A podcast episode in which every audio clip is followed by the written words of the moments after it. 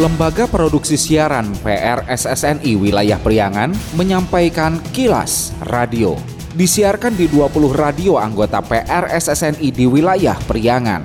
Dan kilas radio edisi kali ini di antaranya mengenai Polres Garut tangkap preman penganiaya anggota TNI AD.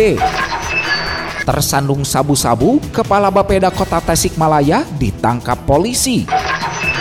Peredaran rokok ilegal di Kota Banjar paling rendah sepriangan timur. Bea Cukai dan Satpol PP getol sosialisasi edukasi masyarakat. Pendengar, inilah kilas radio selengkapnya. Kilas Radio. Kilas Radio. Kilas Radio. PR SSNI Jabar Wilayah Priangan. Polres Garut berhasil tangkap preman yang menganiaya anggota TNI AD dari Kodim 0611 Garut di Banyoresmi. Kapolres Garut AKBP Rio Wahyu Anggoro saat jumpa pers Kamis 16 Maret menjelaskan pelaku berinisial YS usia 40 tahun warga Banyoresmi menganiaya anggota TNI AD bernama Peltu RS di Jalan Hasan Arif, Kecamatan Banyoresmi Minggu 12 Maret. Saat itu Peltu RS yang bertugas di bagian kesehatan Kodim 0611 Garut memakai mobil ambulans menjemput masyarakat yang sakit untuk dibawa ke rumah sakit. Saat dalam perjalanan, laju mobil ambulan terhambat konvoi sepeda motor yang sedang mengiringi rombongan pernikahan. Korban sempat meminta sejumlah orang yang konvoi untuk membuka jalan, namun malah dipukul oleh pelaku. Menurut Kapolres, korban yang mengalami luka tak melawan dan langsung lapor ke polsek setempat. Saya mendapat kabar seperti itu, saya turunkan langsung ke Satreskrim untuk BK Polsek, segera tangkap, nggak pakai lama aparatur pemerintah lagi melakukan penjemputan kepada masyarakat yang sakit membawa ambulan malah dipukulin. Saya tidak pernah berhenti untuk mencari apabila pelakunya ini lebih dari satu, saya akan lakukan penangkapan. Oleh sebab itu, tersangka ini kami tahan dan kami akan kenakan pasal berlapis dan kami akan percepat dan akan kami kembangkan bila ada pihak-pihak yang terlibat. Saya tidak ingin ada masyarakat atau kelompok yang berani melakukan kekerasan kepada orang lain, main hakim sendiri, apalagi kepada aparatur pemerintahan, TNI Polri, Kapolres menegaskan tersangka YS dijerat pasal 351 KUHP tentang penganiayaan dengan ancaman hukuman maksimal 5 tahun penjara. Kepala Badan Perencanaan dan Pembangunan Daerah Bapeda Kota Tasikmalaya inisial AA ditangkap polisi karena mengkonsumsi narkoba jenis sabu dan kasusnya kini ditangani Direktorat Reserse Narkotika Polda Jawa Barat. Kapolres Tasikmalaya Kota AKBP Azhari Kurniawan mengatakan terkait penangkapan pejabat teras di lingkungan Pemkot Tasikmalaya itu pihaknya koordinasikan dengan BNN dan Kejaksaan. Menurut Azhari, tersangka AA tidak kedapatan barang bukti narkoba dimaksud, namun hasil tes urin dinyatakan positif. Koordinasi dengan berbagai pihak, di antaranya adalah BNN Kota Tasikmalaya, kemudian juga Kejaksaan, untuk kemudian menentukan seperti apa langkah selanjutnya. Ya, karena terhadap yang bersangkutan dalam hal ini tidak kedapatan barang bukti, namun betul bahwa hasil tes urinnya adalah positif.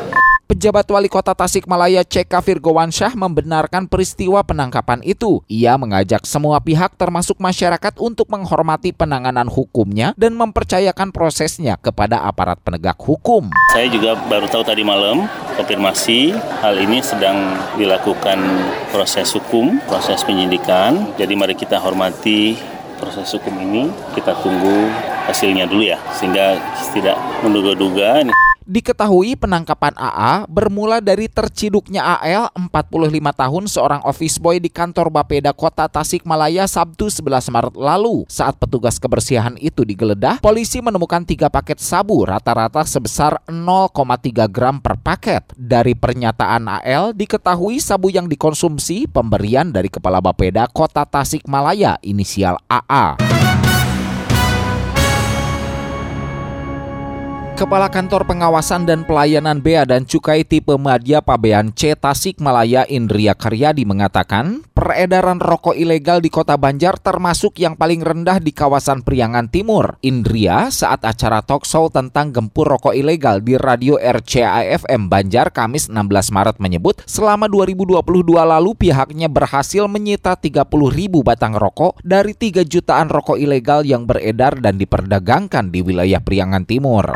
Di Kota Banjar ini alhamdulillah ya termasuk yang paling rendah di Priangan Timur. Data kami di tahun 2022 itu hanya kisaran nggak sampai 30 ribu ya eh, yang kita dapati dari lebih dari 3 juta batang yang kita dapatkan di Priangan Timur. Dan untuk di tahun 2023 sampai dengan data kemarin Maret tanggal 14 itu kami baru melakukan dua kali penindakan. Memang penindakan dalam rangka Jati dengan pemerintah Kota Banjar memang belum kick off ya. Jadi merupakan penindakan secara mandiri saja itu.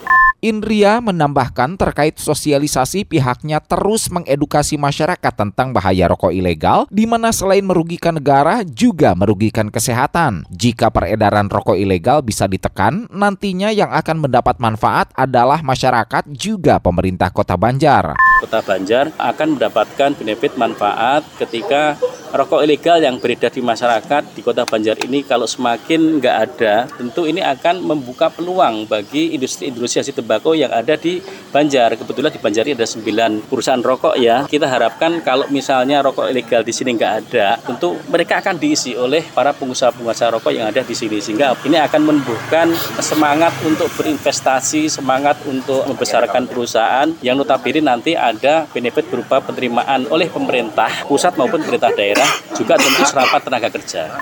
Sementara Kasat Pol PP Kota Banjar Edi Nurjaman mengatakan kendati dari hasil evaluasi sepriangan timur wilayahnya paling kecil peredaran tak berarti pihaknya berhenti sosialisasi dan edukasi masyarakat. Banjar karena wilayahnya kecil juga peredarannya juga kecil tapi bukan berarti tidak ada dan kami akan terus seperti itu. Manakala tadi masyarakat melalui sosialisasi edukasi terus-terusan terus menerus juga diharapkan masyarakat juga paham sehingga tadi bisa ada peluang ketika ada yang ilegal berupaya memperoleh perizinan untuk menjadi lahan. Dan itu kontribusinya secara jelas akan ke negara dan feedbacknya nanti juga kita kembali ke daerah. Kilas Radio. Kilas Radio. Kilas Radio. PR SSNI Jabar Wilayah Priangan. Musim hujan telah tiba. Waspadai kawasan sekitar Anda yang berpotensi rawan bencana alam, longsor, banjir, angin puting beliung, dan lain-lain. Siagakan diri kita setiap saat, setiap waktu untuk meminimalkan korban jiwa. Tingkatkan siskamling antar warga. Segera komunikasikan dengan pihak terkait bila ada tanda-tanda awal potensi bencana alam. Iklan layanan masyarakat ini dipersembahkan oleh Kilas Radio. Bila Anda mendapatkan hal-hal atau peristiwa penting untuk diliput oleh tim Kilas Radio, hubungi hotline servis kami, SMS atau WA ke nomor 0813 2424 5911 0813 2424 5911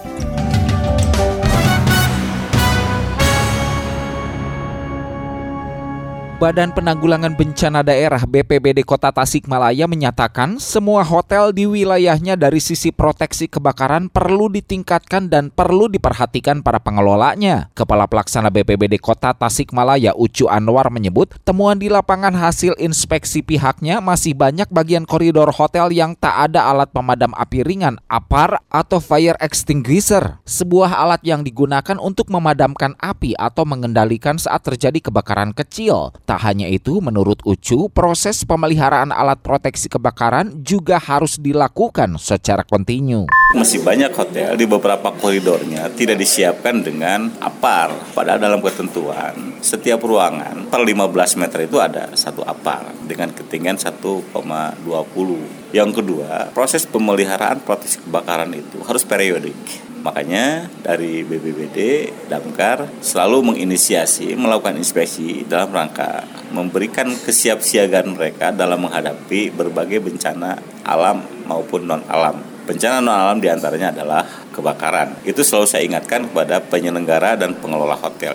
Ucu menegaskan selama ini pihaknya telah mensyaratkan kepada pengelola hotel terkait penanganan kebencanaan dan kedaruratan seperti jalur evakuasi, alat-alat proteksi kebakaran, serta titik kumpul. Tak hanya hotel, sesuai temuan BPBD, masih banyak di kota Tasikmalaya seperti tempat atau gedung pertemuan, mall, dan plaza yang tak miliki assembly point atau titik kumpul, sebuah tempat yang dijadikan sebagai area berkumpul saat proses evakuasi.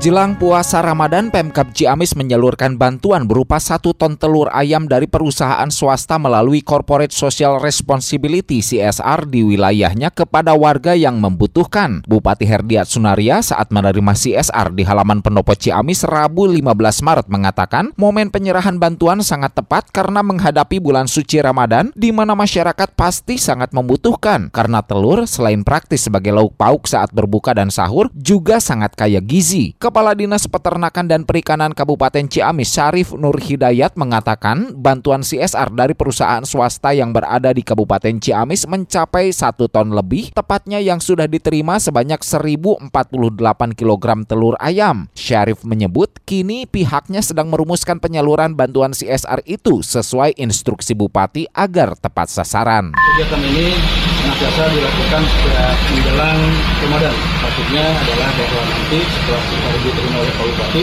itu akan diberikan kepada yang berhak. Pak Bupati memberikan eh, pada orang-orang yang benar-benar berhak untuk menerima eh, apa, eh, telur ini.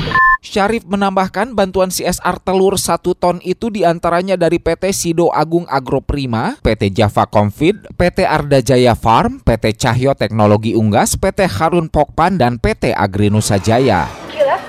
Kilas Radio. Kilas Radio. PR SSNI Jabar Wilayah Priangan. Sekian Kilas Radio. Saya Dido Nurdani beserta tim Kilas Radio Priangan. Salam PRSSNI. Kilas. Kilas. Radio.